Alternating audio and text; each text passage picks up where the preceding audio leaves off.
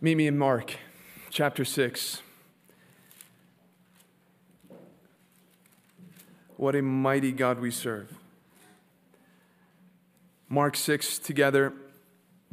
Today is an exciting session for many reasons, and one of those reasons is that as we come to the Word of God, and as you've been with us week after week after week,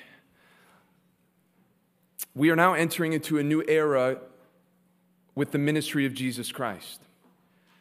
We have spent many weeks and months exploring and beholding through a handful of chapters Jesus Christ preaching, healing, delivering, rescuing, rebuking, uh, with a variety of people before him and with a diversity of scenarios and situations.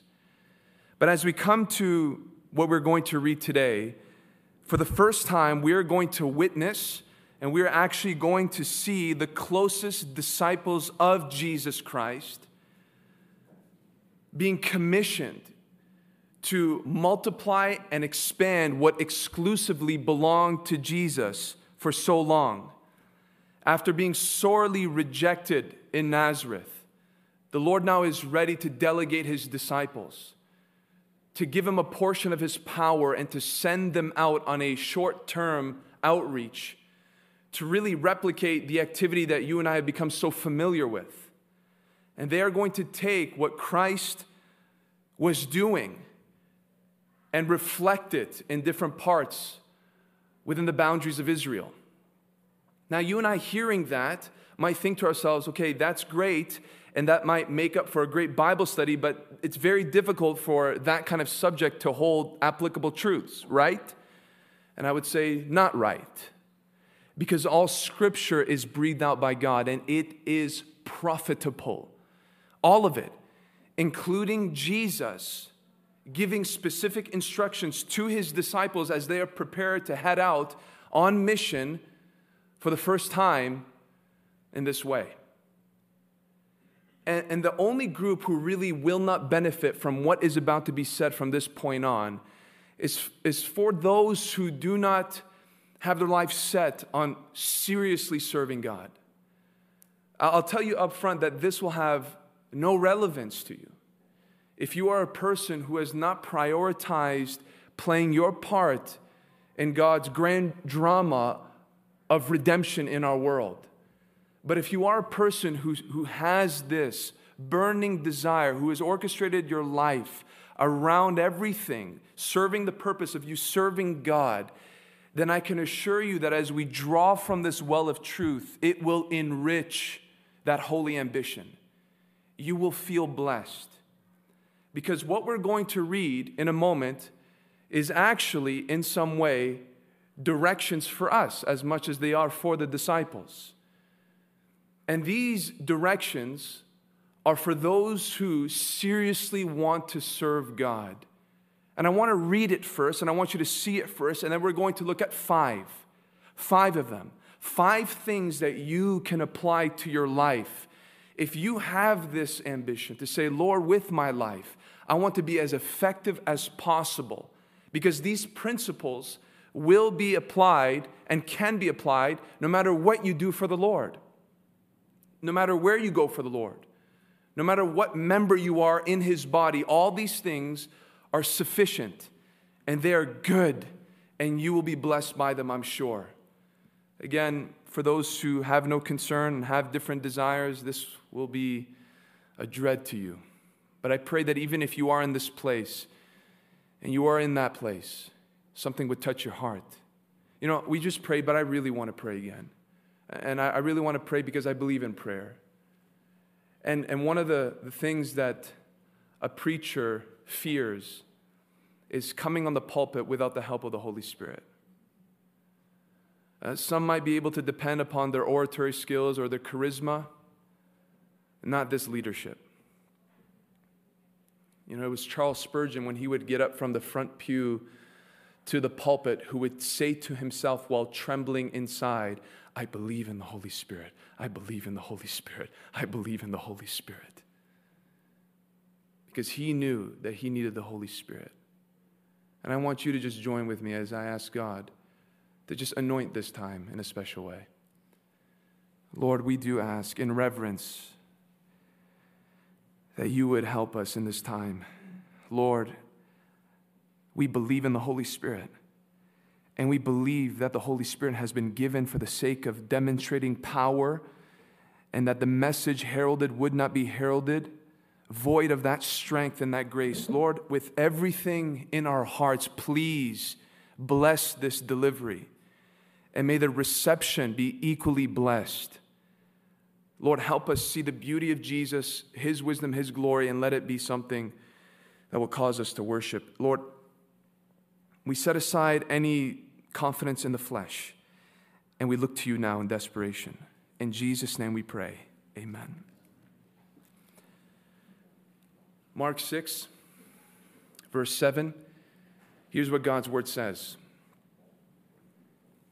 And he called the twelve and began to send them out two by two, and gave them authority over the unclean spirits.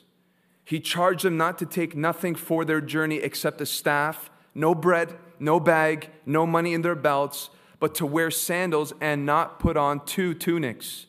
And he said to them, Whenever you enter a house, stay there until you depart from there. And if any place will not receive you, and they will not listen to you, when you leave, shake off the dust that is on your feet as a testimony against them. So they went out and proclaimed that people should repent.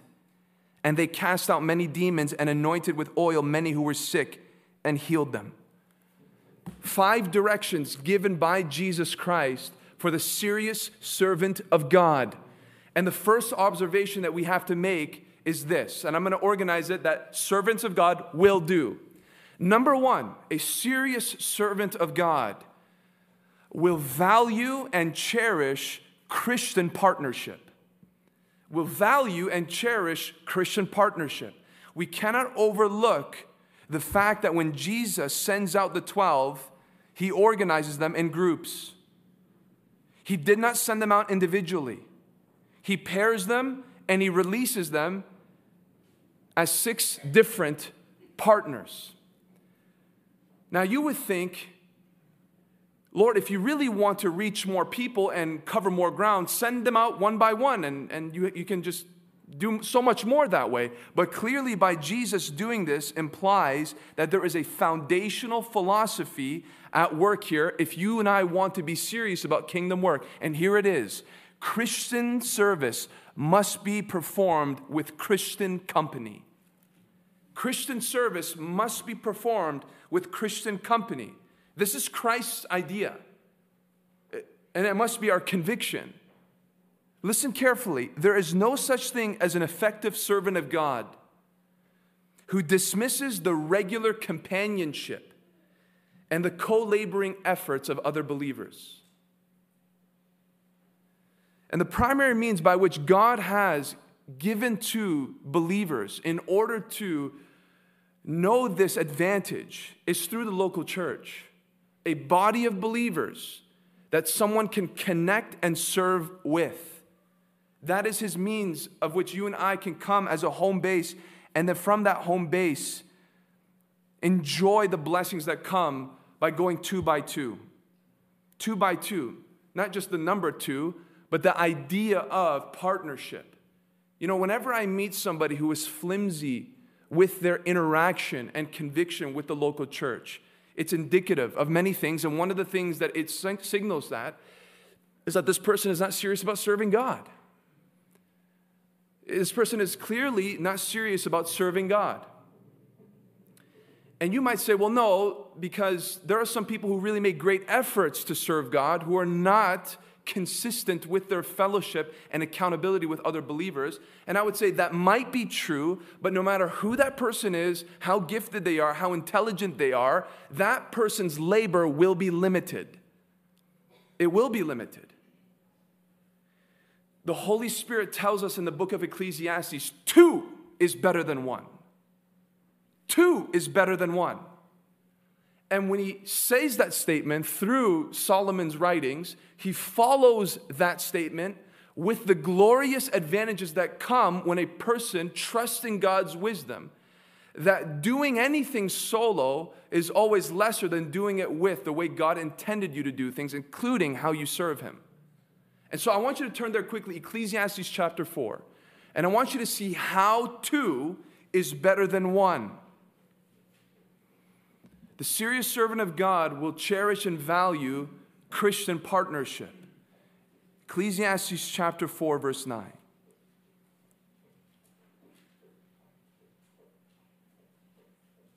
Two are better than one. And here's the first reason because they have a good reward for their toil. The first thing that partnership promises is greater fruit in your labor. Greater fruit in your labor.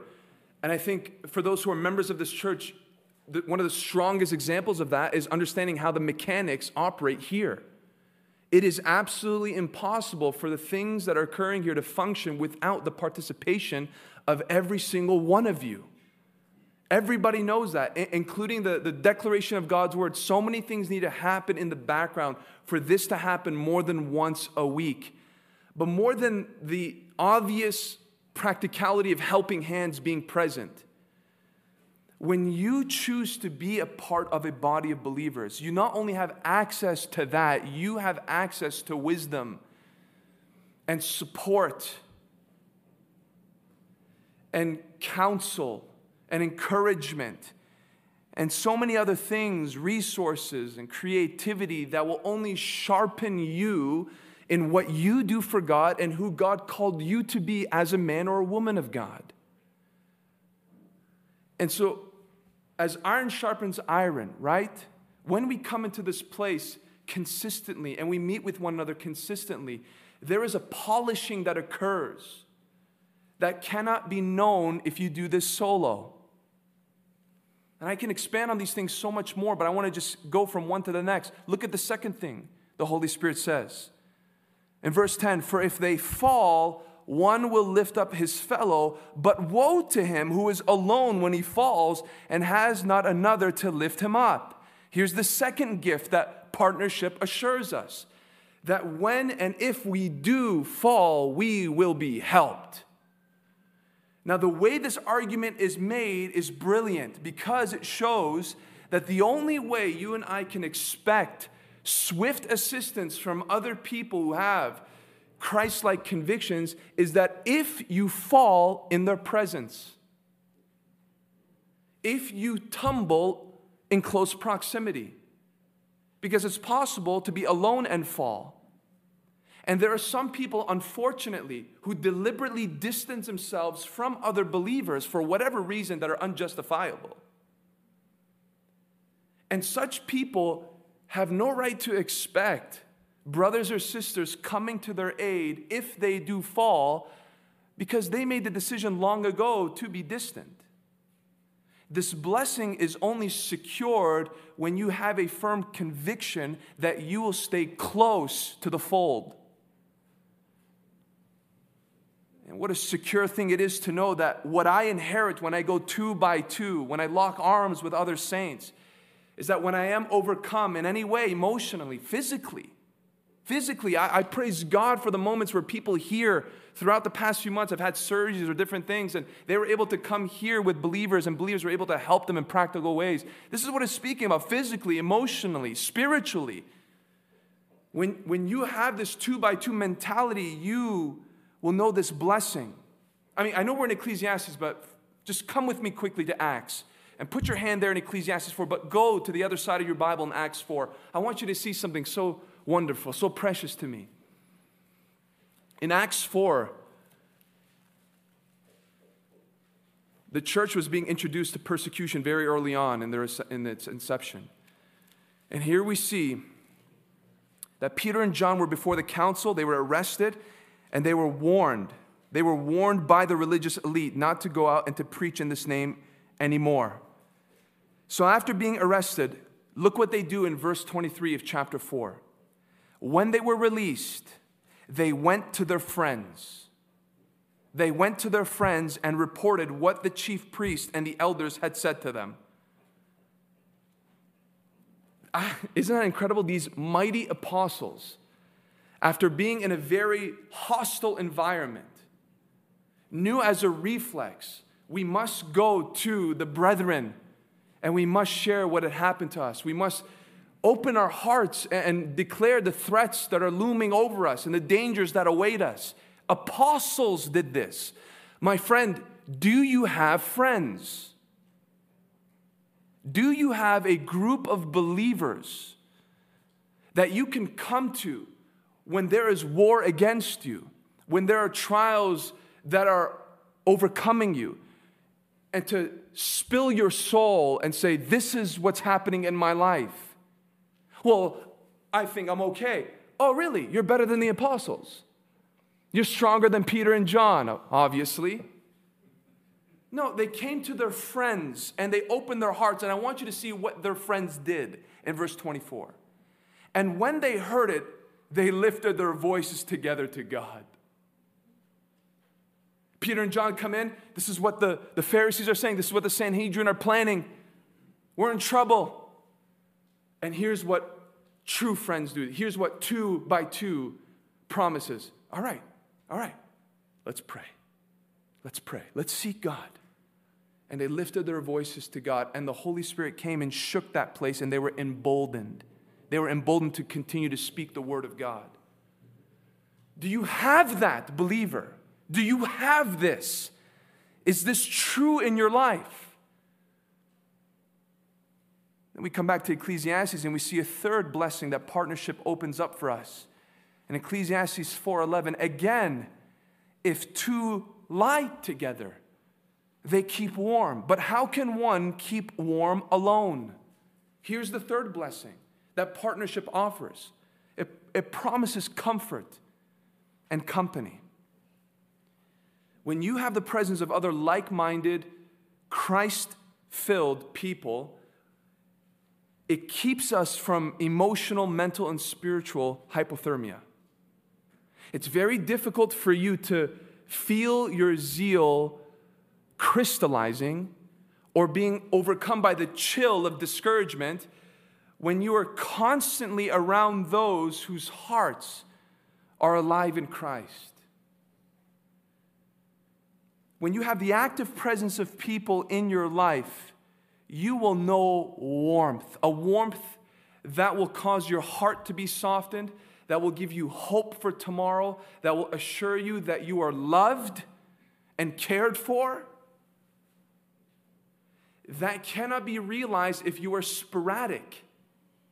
That cannot be realized if this is not a discipline. That cannot be realized unless you are consistent. And this is what we're promised. If you look at the early church's practice, constant fellowship was, was the thing. When you study the book of Acts and you see how people went out to minister into different parts of their known world, there was partnership. There was constant visiting homes and local churches. It was just, that was the, nothing was done individually. At least as a standard. And so you have to understand something that there is warmth. There is warmth. And you know what? It happens in the most simplest of ways. Can I tell you how it happens to me? I can walk through those doors, come into this place on a Wednesday or Friday night, and just the presence of believers is enough to awaken my faith and to bless me. Is that not true? Is that not true? Thank you for agreeing with me. Is that not true? That you just the sight of you in this place here at two now, two o'clock on, on a Sunday, it just rejuvenates me. It blesses me. And then add on top of that when you sing, and add on top of that when this place fills up with the voices of fellowship. Oh, you can't get that on Instagram. You'll never get it. Because warmth comes from close proximity thinking that you can warm yourself on a fire on a screen that you project from your phone, no matter how realistic it is, will never be able to deliver the same way that when you come and you put logs together and light that thing aflame. Same goes with church. Watch it on a screen all you want. It can be real, it can be HD. Now with this goggles that you'll be able to put on and be an avatar and show up to service, God help us. There's a fourth blessing. You think I'm done. Look at verse 12 of Ecclesiastes 4. And though a man might prevail against one who is alone, two will withstand him. A threefold cord is not quickly broken. Here's the final, but not limited to this blessing mentioned per- pertaining to partnership. There is a greater resistance in warfare. You know, I know criminals out there in our city are becoming more and more bold and reckless, but I think some of them still have sense that if they were to choose the option between attacking a crowd or attacking somebody who's walking alone in the night, they're going to go with the latter. And when you think about spiritual warfare, the scriptures prescribes the principles to tell us that it's up to us how we experience warfare. And one of the ways in which you can ensure greater strength is when you do this thing with fellow soldiers. Your mind is less vulnerable, your emotions are less accessible. When you are constantly surrounded by eyes and hands and hearts who will go to war with you when they know that you are out in the field. And when you are in a trench and bullets are whizzing by your head, who's in your foxhole?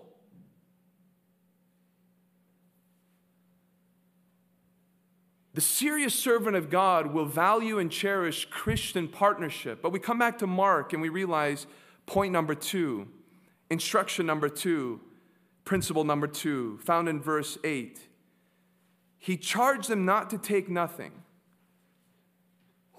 for their journey except a staff, no bread, no bag, no money in their belts, but to wear sandals and not put on two tunics. The serious servant of God will learn how to continually depend on God. Undoubtedly, this particular charge is unique to the disciples in this instance because of the uniqueness of the mission and the brevity of the mission. There, is, there was no time to prepare, there was no time to make provisions and extra provisions. But that doesn't mean that there is not a timeless truth tucked in here for us.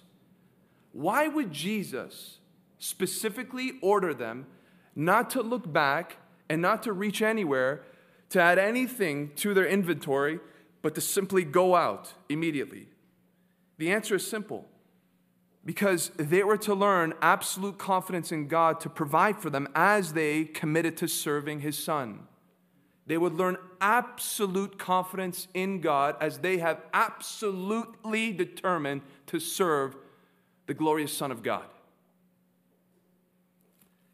And that is what the Lord wants to teach him as you prioritize my kingdom, I'm going to show you how I'm going to provide for you along the way. Now, listen, when you make it your ambition to live for the glory of God, especially for those who are in full time ministry, that endeavor can be very daunting for many reasons. And the main obvious general reason is that serving God will entail for you to wait on God and to look to God day by day. There are certain seasons in serving God where you will be pressed. And this is not just for the full time preacher, it's for any servant of God. You will be pressed and tempted to turn your attention, your resources, your time away from God and on something else for the sake of self preservation. And in those moments where you are worried about the necessities of life, even, here's my charge to you based on this principle and a hundred different promises. God will honor you as you honor him. God will honor you as you honor him. And it is quite amazing how he finds a way to not just keep you afloat, but cover every need that you have. And if you don't think that this is what Jesus means, then turn quickly to Luke 22 and look at verse 35. This is at the end of Jesus' ministry. And he's giving final instructions and preparation for his departure. And when he looks at his disciples, after hinting and clearly preparing them for this transition in their own lives. Look what he says in Luke 22 35. And he said to them, When I send you out with no money bag or knapsack or sandals, did you lack anything?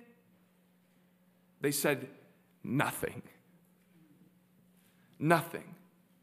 And then he goes on to tell him, Well, now I'm telling you to actually equip yourself, right? The following verse gives him new sets of instructions, which, which informs us that his initial set of instructions is not just permanent universal rule that you and I as Christians need to pledge ourselves to self induce suffering or lack. Right? There's context here. This was a teaching moment, and this is what he wanted to teach them. When I sent you out and deliberately told you not to accompany yourself with any other advantage, practically speaking, did you lack? Nothing. And here's what I want to tell you your confession will be the same if you serve God long enough. Serve Him long enough and be willing at any moment for Him to send you where He would want to send you or keep you where He would want to keep you. And you will have this glad confession when you look back Lord, I lacked nothing. Absolutely nothing. I'm telling you, when you serve God, there will be many who will discourage you. You can make more money. You're more gifted. You can go into this avenue. You can go into this kind of field. But I have to tell you, there is no greater adventure than serving the Lord Jesus. It's an adventure. It is not stale. It is not predictable. It is not routine. You can make it that way. But oh, when you daily say, Lord, just let me, let me be used by you. What a joy it is to see how He authors your life. What a joy it is when He brings like minded people with you. What a joy it is when He provides a work for you. Do you know how I know that He will give you a work if you're desperate to serve Him? Because He told us that the laborers are few. The harvest is great, it's ripe. The laborers are few. And so we see here that there was a call to trust. And as we are about to look here, one of the means, if not the main means by which God does come through is through people. It's through other people, directly and indirectly. Look here at verse 10. And he said to them, Whenever you enter a house, stay there until you depart from there. Whenever you enter a house, stay there until you depart from there. This may seem like a strange command, but it is a beautiful hint at the humility and the careful wisdom of the master. And it brings us to our third point. The serious servant of God will value and cherish Christian partnership. The serious servant of God will learn how to live dependently on God. Three, the serious servant of God will pursue contentment. Will pursue contentment. Here's the Lord essentially saying the following Whatever lodging providence leads you to as you go out and serve me in my name, Ensure yourself that you will remain there and refuse to seek another place, no matter how much more appealing or luxurious other options may be. This may seem like a petty thing, but it's very important as a principle because it holds two purposes one for the messenger, and two for the message that such behavior would convey. And when we think about the first purpose, by staying still, you know what would happen for the disciples? they would learn contentment and not get caught up in the pursuit of things that would ultimately distract them from their main focus, which was to preach the Word of God. You know, naturally, when these guys would have the authority of Christ on them, casting out devils and healing the sick, they would attract people. And they might even attract hosts and invitations to something that is more prosperous, something that is more honorable, something that is more beneficial materially speaking. And what the Lord is saying, no, wherever you go, wherever providence leads you, park there and stay there and don't get caught up looking for the next best thing wherever you go. Learn to be content and learn to focus your efforts on ministry above all else. And though this is specific, again, zoom out and understand the principle. Serving God without contentment being satisfied with your lot as God ordained, is an extremely difficult and disorienting thing. You rob yourself of joy, you, you cut your effectiveness in so many pieces and, and so many limitations, and there are other problems that come with that. The Lord wanted these people, his disciples, to be single minded, single eyed, focused. And listen, contentment is not our natural disposition. You and I know that. That is why Paul says, I can do all things through him who strengthens me. Do you know what that means in context? It's not, it's not meaning that you can bench a certain amount of weight or that you can you know, make a certain amount of money in your business. God will help you, He will bless you in all things. But the context there is Paul just finished saying, I have learned the secret of being and facing plenty and hunger, abundance and need. I can do all things through Him who strengthens me. Because of my inner restlessness to continually covet and to organize my life to be driven by comfort and pleasure. It requires the power of Jesus in me to be satisfied in all seasons, to actually tangibly, feelably be content. And that is really a secret to effective service to God. Because even the most faithful of God's servants can be driven off course when they allow discontentment to take the driver's seat and to determine their decisions and their planning and what they do with their time. Be careful if you are easily distracted by toys or by experiences. If you are ultimately motivated by upgrades and, and all these trivial things, I have to tell you boldly, you will be of little use for God's work. You will not be cut out for the maximum potential of God's work. It is not to say that we can't enjoy things. That is not what Jesus is trying to convey. It's more about distraction than anything else. And you and I cannot profess a desperation for God to use us in any way that He would want to use us if we're not ready to go where He wants us to go, or stay where He wants us to stay, or give up what He would want us to give up. And sometimes Jesus will tell you to travel light. And sometimes, like in Luke 22, he'll say, Be wise and prepared and save up and be careful how you go about this. It's all about being sensitive to his Holy Spirit. But pursue contentment. But there's something else to this command in verse 10. This charge communicates something about the manner in which the servant of God must conduct himself. Think about it this way Imagine going to somebody's home, you enter into a village, you greet it, right? Matthew 10 says you greet them and you stay there if they are worthy, and if they are worthy, you remain there until you depart from that town. What would it look like if, after being invited and hosted by somebody who is worthy, to get up and leave when you get an invitation to go elsewhere? It's offensive, it's rude. And more than that, if you stay in that community long enough and you have this habit of bouncing from one place to the next and dismissing people's hospitality and their care for you, you risk muddying your testimony and planting in people's minds that you might have different motives. You might be doing this for something else. And so Jesus here is brilliant. Jesus, Lord, we love you. This is amazing. Because the Lord here cares about social etiquette. He actually cares about how you interact with people in different contexts, how you enter into a place, how you exit a place. All these little intricacies are important to the Holy Spirit, especially for the person who cares about their testimony for the gospel of Jesus Christ. The true servant of God does not limit their witness to the depth of their doctrine or their theology. No, people who care about their witness are also disciplined and educated in how to interact with people. They are not unnecessarily offensive. They are not people who are just powerful orators. No, they, they actually they think about how they communicate, what to say, what not to say.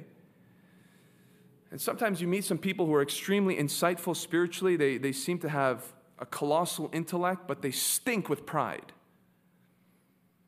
And they have a sense of superiority.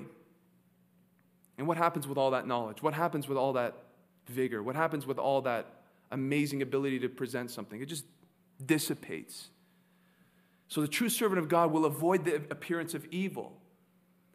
they will, they will ensure that their steps are led by God's wisdom as provided here. And I challenge you to read the Bible and, and to look deeper and to see that God does, in fact, care about what I'm, what I'm saying. He does.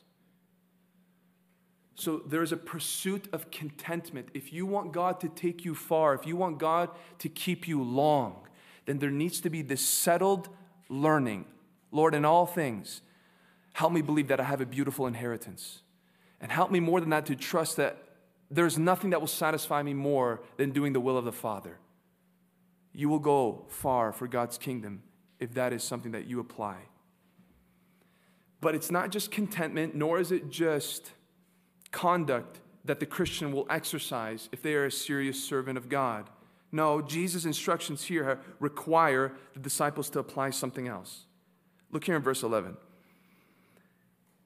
And if any place will not receive you and they will not listen to you, when you leave, shake off the dust that is on your feet as a testimony against them. The serious servant of God will not just pursue contentment in all places at all times, they will also apply and exercise discernment. Discernment. This is what Jesus is saying. When you come to a place, you need to be able to identify who is receptive, and you need to be able to identify who is not receptive. And this kind of awareness would determine many things. It would determine whom they would serve, where they would stay, and when it was time to move on. They were to expect rejection, right? We learned last week that they witnessed with their own eyes Jesus' hometown kick him out. And Jesus here is preparing them that you too will know resistance, you too will know obstacles, you will know opposition. Be prepared for that. And by informing them about that in advance, they needed to be trained about how not to throw their pearls before swine. And the Lord, he, listen, He amplifies this principle in Matthew chapter 10 when he says the following in verse 11 and 12. And whatever town or village you enter, Matthew 10 11, find out who is worthy in it and stay there until you depart. As you enter the house, greet it. And if the house is worthy, let your peace come upon it. But if it is not worthy, let your peace return to you. So their discernment had to be beyond just their audience. Their discernment also need to be applied about their association. And Jesus says you need to be able to develop a screening so that when you come into a place, you can determine who is worthy to host you and who is not worthy to host you. Now, what does that mean, worthy? Like if they, they, they give enough of an honorarium? If they have social status? Absolutely not. The worthiness here that Jesus is teaching on is simply this receptivity receptivity to the message of the gospel, receptivity to the truth that you want to declare, receptivity to you as a representative of Jesus Christ. You need to be able to see is this person a person of peace? And if they are a person of peace, then stay there. And more than that, are they worthy in terms of integrity? What is their life like? Because you being in their home can again send a message to others by your simple association with them. Do you agree with their life? Do you agree with what they do? Do you agree with how they conduct themselves? You need to be, all to say, you need to be able to discern people. And this again reinforces that true servant of God, servants of God are selective and discriminating. I know discrimination is a bad word, but if you understand its definition, it's simply to decipher, discriminating. Yes, we're supposed to be very careful with our associations unless we put ourselves in compromising situations or positions that will weaken our witness. Now, listen, it's much easier to know. It's much easier to know when to move on when you deal with a non believer who is either cursing you or saying all these derogatory things to you or simply just walk away from you. That doesn't require much, right? But there are people who are still tempted to, and I've seen it with my own eyes, just continue to hound on people that want nothing to do with the gospel. And they end up endangering themselves in one way or another. All that to say that our call to discernment is beyond our evangelistic efforts. Our call to discernment is even within the household of God. Because as much as this is about going out there, you know this very well, people will come in here. They will come in here. And when they come in here, we have to be equally careful to be able to determine who is worthy and who is not worthy. Everybody is worthy. No, I'm not saying it like that. Who will be receptive and who, in fact, might be a danger? Now, you might not believe this. You might think that is harsh because there are some people who, even in Christian circles, and, and I, I believe they're saying this from a pure heart, innocently, even out of a place of love and care. Brother, we can't give up on him.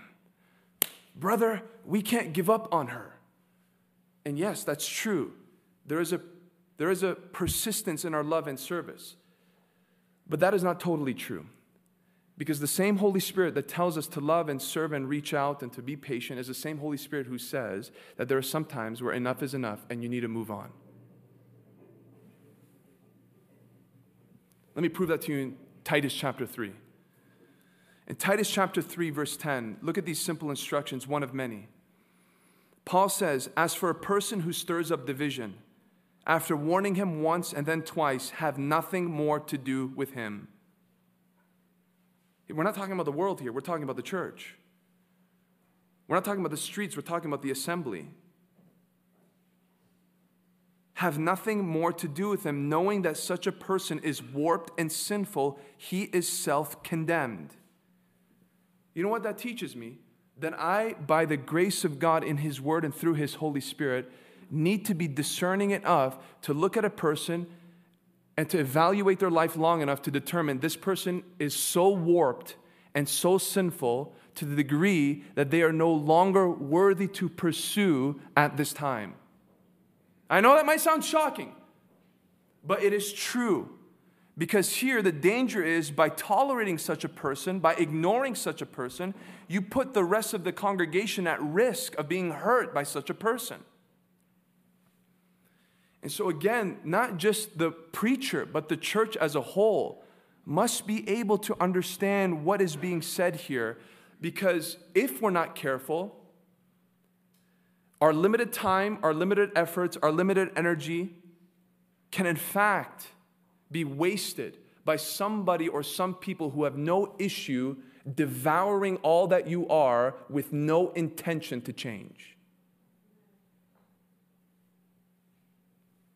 So he says, have nothing more to do with this person. Have nothing more to do with this person. This is a call to scripture saturated and Holy Spirit prompted wisdom to know when to shake the dust off your feet and to leave people in God's hands leave people in God's hands and to give ourselves to those who are worthy, to those who will receive, to those who are more open. And I've seen in many ways where people don't know how to just stop and trust in the sovereignty of God because they think that they can actually do something to change somebody. You can't. You can't. And the discernment part is when do you stop and when do you move on? That will make for an effective servant of God. And we come to the last point. The last point is pretty is pretty obvious, but before we get there, depending on your translation, you might have seen something in verse 11 that I didn't read. In verse 11, you'll find this more in the King James or the New King James. It's added, Assuredly I say to you, it will be more tolerable Sodom and Gomorrah in the day of judgment than for that city. Who's, who has that in their translation? It's a manuscript difference.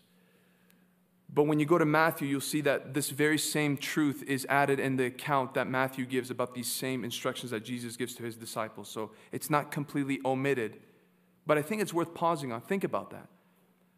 Sodom and Gomorrah is an example throughout the Bible of an example of judgment that will come upon evil and perversion. I mean, think about the judgment that Sodom and Gomorrah received. And yet, Jesus can say that for the person or the town or the city that is exposed to the truth that is powerfully presented and yet rejects it, their judgment will be more severe than that of Sodom and Gomorrah's. How can that be? It just goes to show what great of a crime it is to hear the gospel and to witness the power of the gospel and to still decline it. In the eyes of God, this is a severe violation. And in this specific dispensation, you had the apostles who had unusual authority over demons and unusual authority over sickness, which made this penalty even more profound.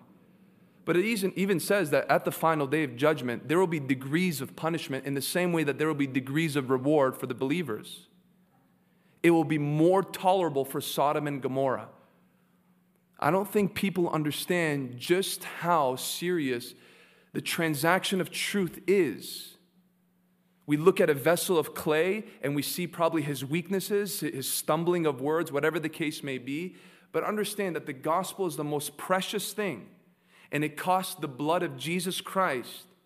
And to be able to hear that and then to turn your back on that. Oh, God says, Sodom and Gomorrah, their judgment will be tolerable more than that person's judgment. The servant of God will exercise discernment, will know that they are limited in many ways and that people have different heart postures and conditions. And so they know where to go, where to stay, who to deal with, and when not to. But lastly, they will remain they will remain compassionately truthful. In verse 12, Jesus says, or is told of what happened to the disciples after Jesus said. So they went out and proclaimed that people should repent. And they cast out many demons and anointed with oil many who were sick and healed them. So, after all these practical instructions, Jesus now says, Go. And they go, and the priority of their mission was a message. The priority of their mission was a message, right? The disciples were not to get caught up in community service, they were not to get overly involved with alleviating suffering or to providing practical material needs. Now, there's no doubt they were to be practical. They were, they were casting out demons, they were healing the sick, they were actually administrating help in that way, but never at the expense of eliminating the presentation of the truth that brings true redemption. And I think that's important for many ministries today who have much more emphasis on practicality than the profession of faith that we have. We have to be very careful. They went out with a message, and everything that they did was to point to that message. And the message of hope, the message of saving, the message of redemption and salvation was a word that you don't hear a lot today repent. Repentance. Change the way you think about God. Change the way you think about sin. Change the way you think about eternity. Change the way you think about life. Change the way you think about. In fact, just give everything up and come to God's word and say, I agree with this. That's repentance. That's repentance. So the disciples didn't just go into town and tell people about the love of Jesus. No, they went into town and they told them about this Jesus, and yes, about his unusual kindness, mercy, and grace, but that that would change you. And this is what they preach, and this is what they did. And that part should bless us. You know why? Because despite being warned by Jesus right before this, that you will come against hostility, you will come against resistance, they still, they still dug their heels and they said, We're still gonna obey you, and we're still gonna preach this message. How much more today? How much more today, regardless of what the seculars are saying, that, you know, we're living in a post Christian world. And what people need, what people really need, is messages on self healing, inner healing, and self esteem. Because there is now this, this wave of propagating mental health and trauma. And I, I'm not saying that those things are not true to some degree, but it's come to the point where salvation is apparently reflecting on your past and confronting things that had happened and to acknowledge it and to realize that you were a victim in one way or another. That's not the gospel. That's not the gospel. This is what they preached repent. No matter what happened to you, no matter what you did, you need to repent. And you need to come to Jesus Christ who will forgive you once you realize that your repentance is genuine and true.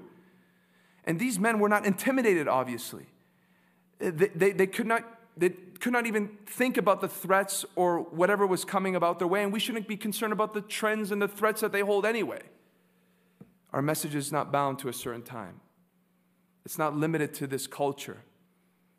It's not at any point open to be adjusted for any reason. The serious servant of God will hold firm to that. For the time is coming when men will not endure sound teaching. They will not endure it, but they will accumulate for themselves teachers, right? To satisfy their itching ears. What a way of phrasing that. They will not endure sound teaching, meaning perhaps at one point they could have tolerated it, but now at this point they're no longer able to tolerate it. This is too offensive, it, it, it's, it's, too, it's too controversial, enough. And maybe even for some, this is getting boring. Is the Bible boring to you? Can you endure it? They cannot endure sound teaching, and so they accumulate for themselves teachers to scratch their itching ears. And what's our motivation? The same motivation as these disciples. Whatever is before me, whatever is happening around me, I'm going to just do what Jesus called me to do. If he said, go and preach repentance, I'm going to preach repentance. That's it. It's very simple to serve God. We have made it complicated. And here's the conclusion that we can make Notice verse 13. And they cast out many demons and anointed with oil, many who were sick and healed. But you got to connect that with verse 7 again. And he called the 12 and began to send them out two by two and gave them authority. Gave them authority. On this short term mission, they needed a special dose of authority to fulfill this particular part in Christ's plan. And when it came to the Great Commission, he says, Don't you dare go out until the gift of the Father is bestowed upon you. Wait upon the Holy Spirit. Which tells me that at any point in ministry, I and you are continually in need of God's grace to strengthen us, to equip us, to do what He needs to do in us before we even do anything for Him. Authority, power, a touch from God not just human ingenuity, not just my own efforts, but something that God grants from His own hand. And that tells me, with all the things that I just heard and all the things beyond those five directions, I will know a help from God. I will know some kind of grace that will lift me up and take me where I can't go in my own flesh. And so, what a way to cap off all of this. We need the authority of God, we need His help. We need something beyond the natural. And this is something that He is willing to provide. My friend, this afternoon, are you a serious servant of God? I hope you are. If not, I hope you'll be inspired to be because there's no other way to live. Our dear brother and pastor just mentioned that he has come to give us life and life abundantly. And if you are a serious servant of God, you will cherish and value Christian partnership. You will, you will understand that there is a contentment to be learned and understood. You will also realize that there's a discernment to be applied. You will also know that there is a timeless truth that must be compassionately conveyed. And finally, you will also realize that there is something to be known in the place of reliance on God in all seasons at all times. This is my message to you. May God help us follow Him and honor Him, especially in these final days. Let's pray.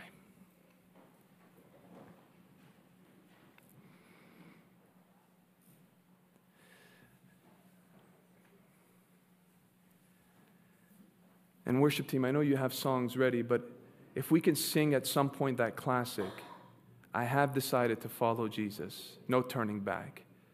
After a message like this and even hearing those statistics early on, I think it's worth declaring to God again, I will follow you, no turning back. So keep that in mind as we prepare to sing in a moment. But our hearts are bowed in the presence of God Almighty, who has reminded us of our mission and purpose on earth and who has given us all that we need to be effective.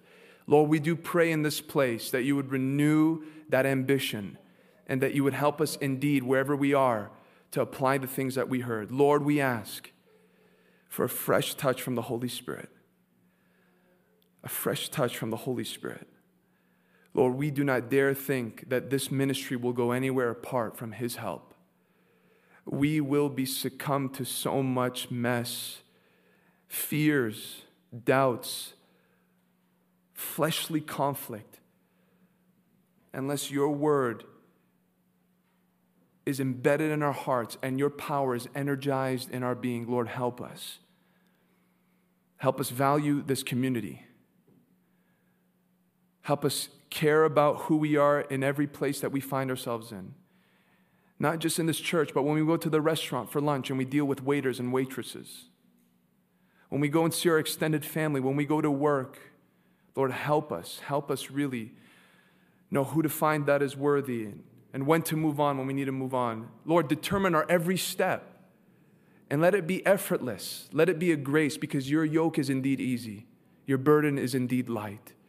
And so, Lord, if there is any sense in which somebody feels overwhelmed by these instructions, Lord, let them know that your power is behind every command, ready to be dispensed and provided. And so, Lord, we rejoice in you and we want to honor you. May you be blessed, Lord. May you be blessed by our response now as we sing together with one voice. In Jesus' name we pray. Amen. Let's stand, church.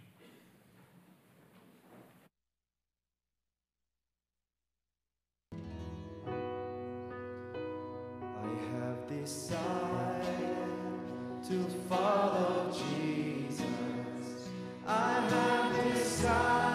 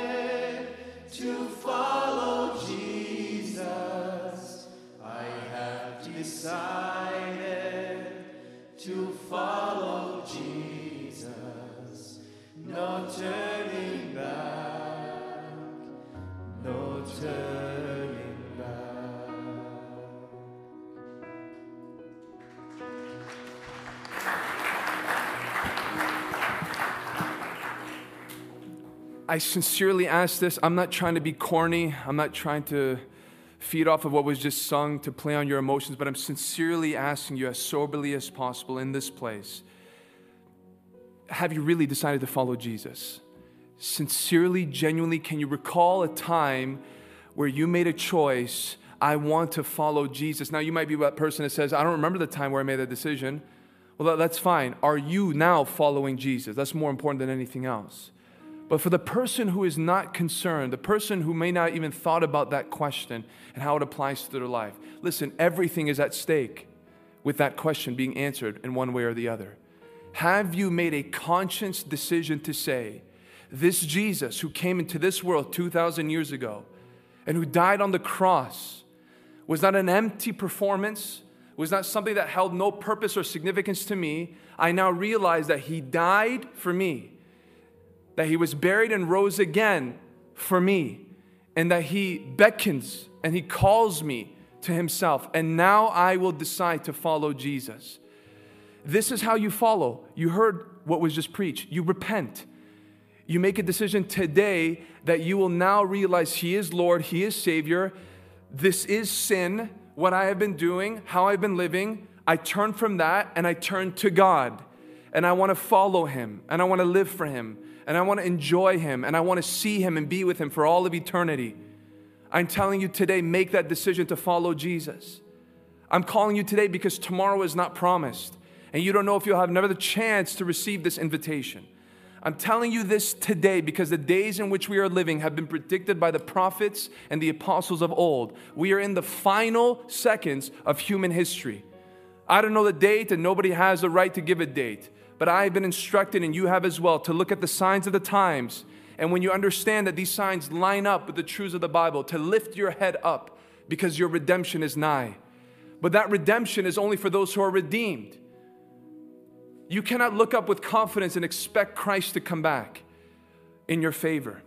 If anything, you have every reason to be terrified because He is a righteous judge and He has been good to this world for thousands of years.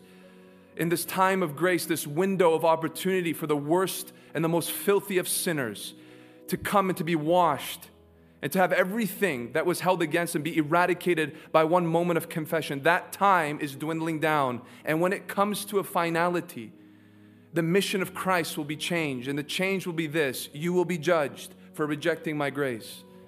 And so I call you today to flee from the wrath to come. I call you today to understand that you have an immortal part of who you are. You will live for eternity and you will either live in the presence of God's pleasure or you will be under God's wrath without end. And the way in which you can transfer one status to the next is upon one thing, and that is you acknowledging Christ as Lord. And you acknowledging that if you come before Him now and repent and believe on His name, that you will be clothed in His righteousness. You will be forgiven of everything the unspeakable things, the private things, the perverse things will in one moment be de- dealt with, and you will be justified in the sight of God. And so today is the day of salvation. Listen, hear me clearly. This is not the time to play church in America. Our nation is crumbling. Souls are being sealed in their fate of disobedience and rebellion with the culture and the narrative of our time. And so, even if you are in this place and you are a minister or you're planning to be a minister, hear my heart from a fellow brother. Be bold, be unapologetic, seek this authority from heaven, and let God clothe you with power so that when you go out into this world, you will not be able to easily ignored. Men and women will see this is a man who has met with something or someone apart from this life. And yes, we have met with someone who has created life and created this world and created you and created me. His name is Jesus. And he wants to save you, he wants to deliver you. Oh, I pray to God that you are unable to come into this place week after week and not even be slightly convicted. May God have mercy on your soul if that is the case. We want to do everything that we can to make sure that in these, I just was so stirred by those statistics. That's why I'm keeping you here longer than I usually do. It's just the times that we're living in are unbelievable.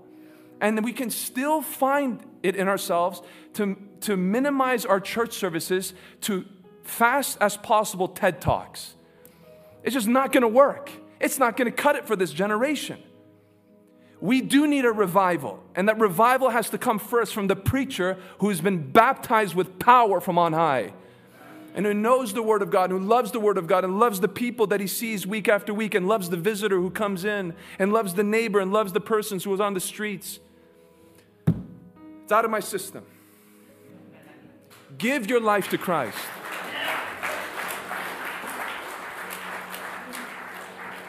Give your life to Jesus Christ. Stop playing the fool with God. He cares for you and He wants you and He has a purpose for you. But more than anything else, it's for God Himself. He wants you in His bosom forever and ever. Lord, I pray with all of my heart and my, with my brothers and sisters who have been amening everything that was said.